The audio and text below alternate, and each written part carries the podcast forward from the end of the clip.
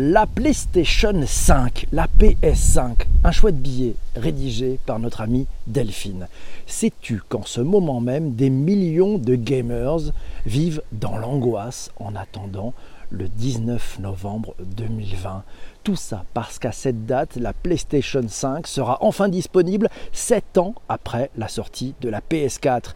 Et tout ça parce que tous les ingrédients sont réunis pour que cette console de 9 génération soit un succès commercial. Les nouveautés technologiques dévoilées par Sony, les ruptures de stocks annoncées, les effets dominos de la pandémie et la sortie quelques jours avant de la Xbox Series X, ouais, série 10, la nouvelle console de Microsoft, le constructeur rival. La PS5, qu'est-ce que c'est?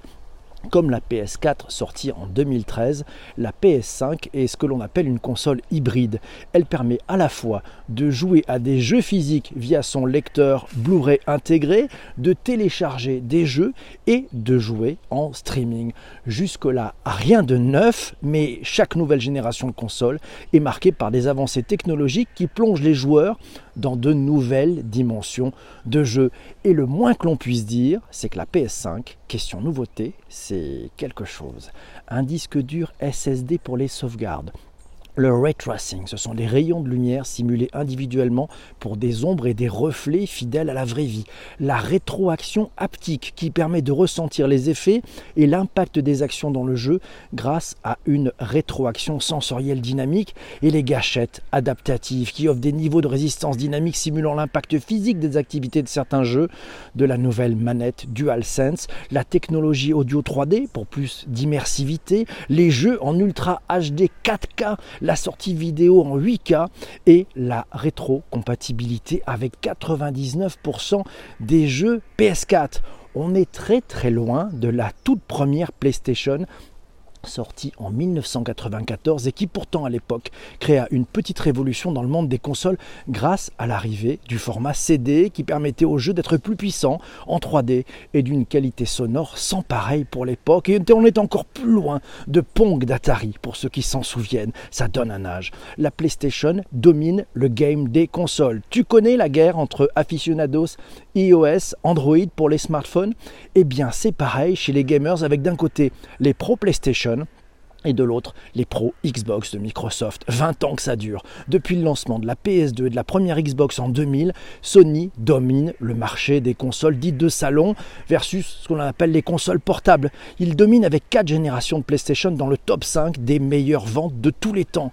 Cette année, la nouvelle Xbox Series X de Microsoft, la 10, sort le 10 novembre, comme par hasard, le 10 le 10, juste avant la PS5.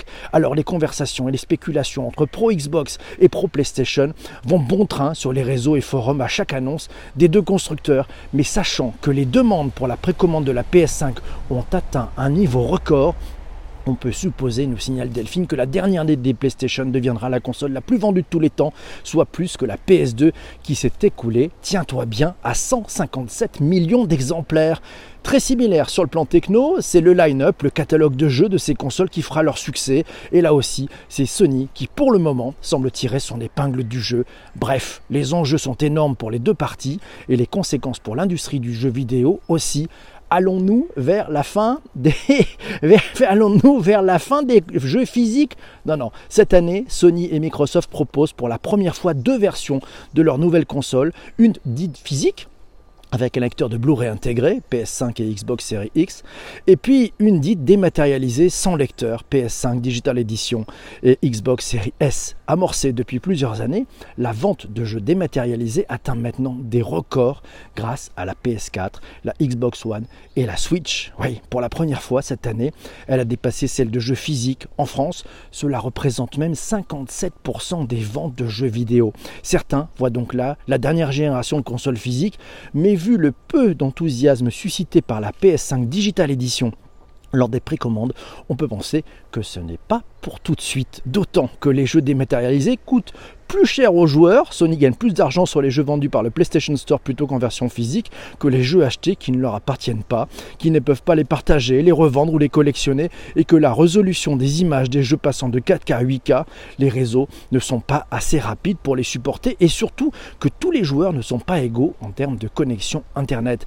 Sans parler, sans parler des conséquences du tout des maths qui serait catastrophique pour les revendeurs et magasins spécialisés dont certains ont déjà dû se diversifier pour pallier la baisse de vente des jeux physiques, voire à licencier et fermer.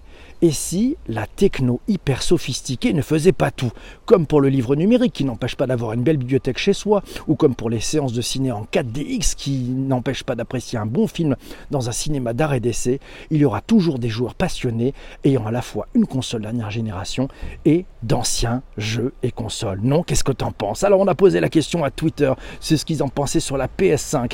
Eh ben Sophie nous dit qu'elle fait tout ça, cette PlayStation 5, des jeux toujours plus immersifs et réalistes, si je comprends bien, vraiment, tout ça m'échappe, nous signale Sophie. Sinon, elle a deux grands ados qui ne doivent pas être assez accros et ils n'en ont même pas parlé. Merci Jean-Emmanuel pour ce partage. 7 ans, Vincent nous dit 7 ans, comme si on avait tous un nouveau téléphone tous les 7 ans sur un marché hyper innovant. Mais pourquoi? Voilà la bonne question. C'est Laura qui nous dit hâte d'en apprendre plus. Son cher étant en a envie et elle ne sait pas si ça vaut le coup. C'est bientôt les fêtes, on risque d'être confiné, donc ça se regarde. La PS5, oui, ça se regarde. Samy qui nous dit les deux grandes nouveautés de cette génération de consoles, c'est 1. La déclinaison de ces consoles en format dit digitaux, c'est-à-dire sans support CD, qui deviennent des entrées de gamme. Ce n'est pas la première fois d'ailleurs. Sony euh, avait tenté dans les années 2000 avec la PSP Go. Ouais, puis deuxième point, nous signale Samy, les offres cloud gaming de Microsoft insistant en communiquant beaucoup sur son prix attractif, deux fois moins cher que le prix d'un seul jeu physique, et puis son catalogue très bien fourni. c'est Massio qui nous dit à la petite console, c'est l'arrivée de la technologie de ray tracing, de ray tracing au service des jeux.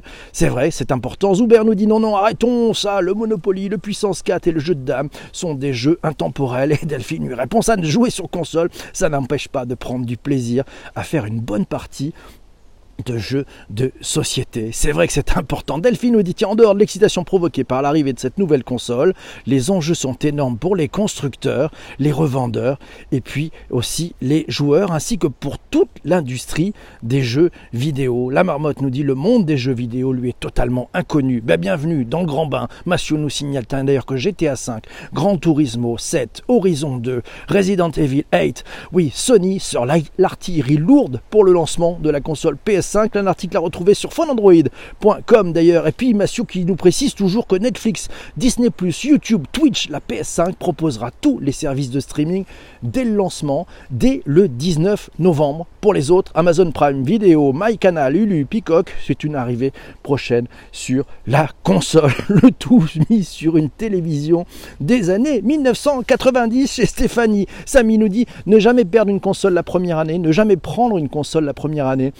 Malgré toutes ces qualités, il y a souvent des problèmes de hardware, peu de jeux mettant en valeur les capacités, et puis les prix sont en baisse l'année d'après, surtout avec des offres et des bundles avec des jeux offerts si vous achetez le pack. Delphine nous dit si vous ne l'avez pas déjà précommandé, vous avez quand même peu de chance d'en trouver une à Noël, voire même sur le premier trimestre 2021. Ah, ces stratégies de pénurie, ce marketing de la frustration et la réalité virtuelle, nous dit, nous dit Vincent. Elle est dessus? Ah, la réalité virtuelle, je ne sais pas si elle sera dessus. On verra Cet épisode du podcast est maintenant disponible sur les principales plateformes de balado, diffusion, Apple Podcast, Deezer, Spotify et bien d'autres, Google Podcast.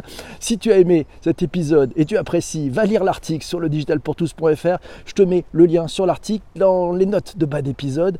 Et puis si tu as vraiment aimé, tu peux t'abonner à ce podcast, tu peux le partager sur tes réseaux sociaux. Et puis si tu es sur Apple Podcast, tu peux lancer la piste aux étoiles. Les 5 étoiles, un commentaire, ça fait un bien fou. Mille merci, je te laisse, j'ai rendez-vous avec les amis qui sont sur Twitter. À ciao ciao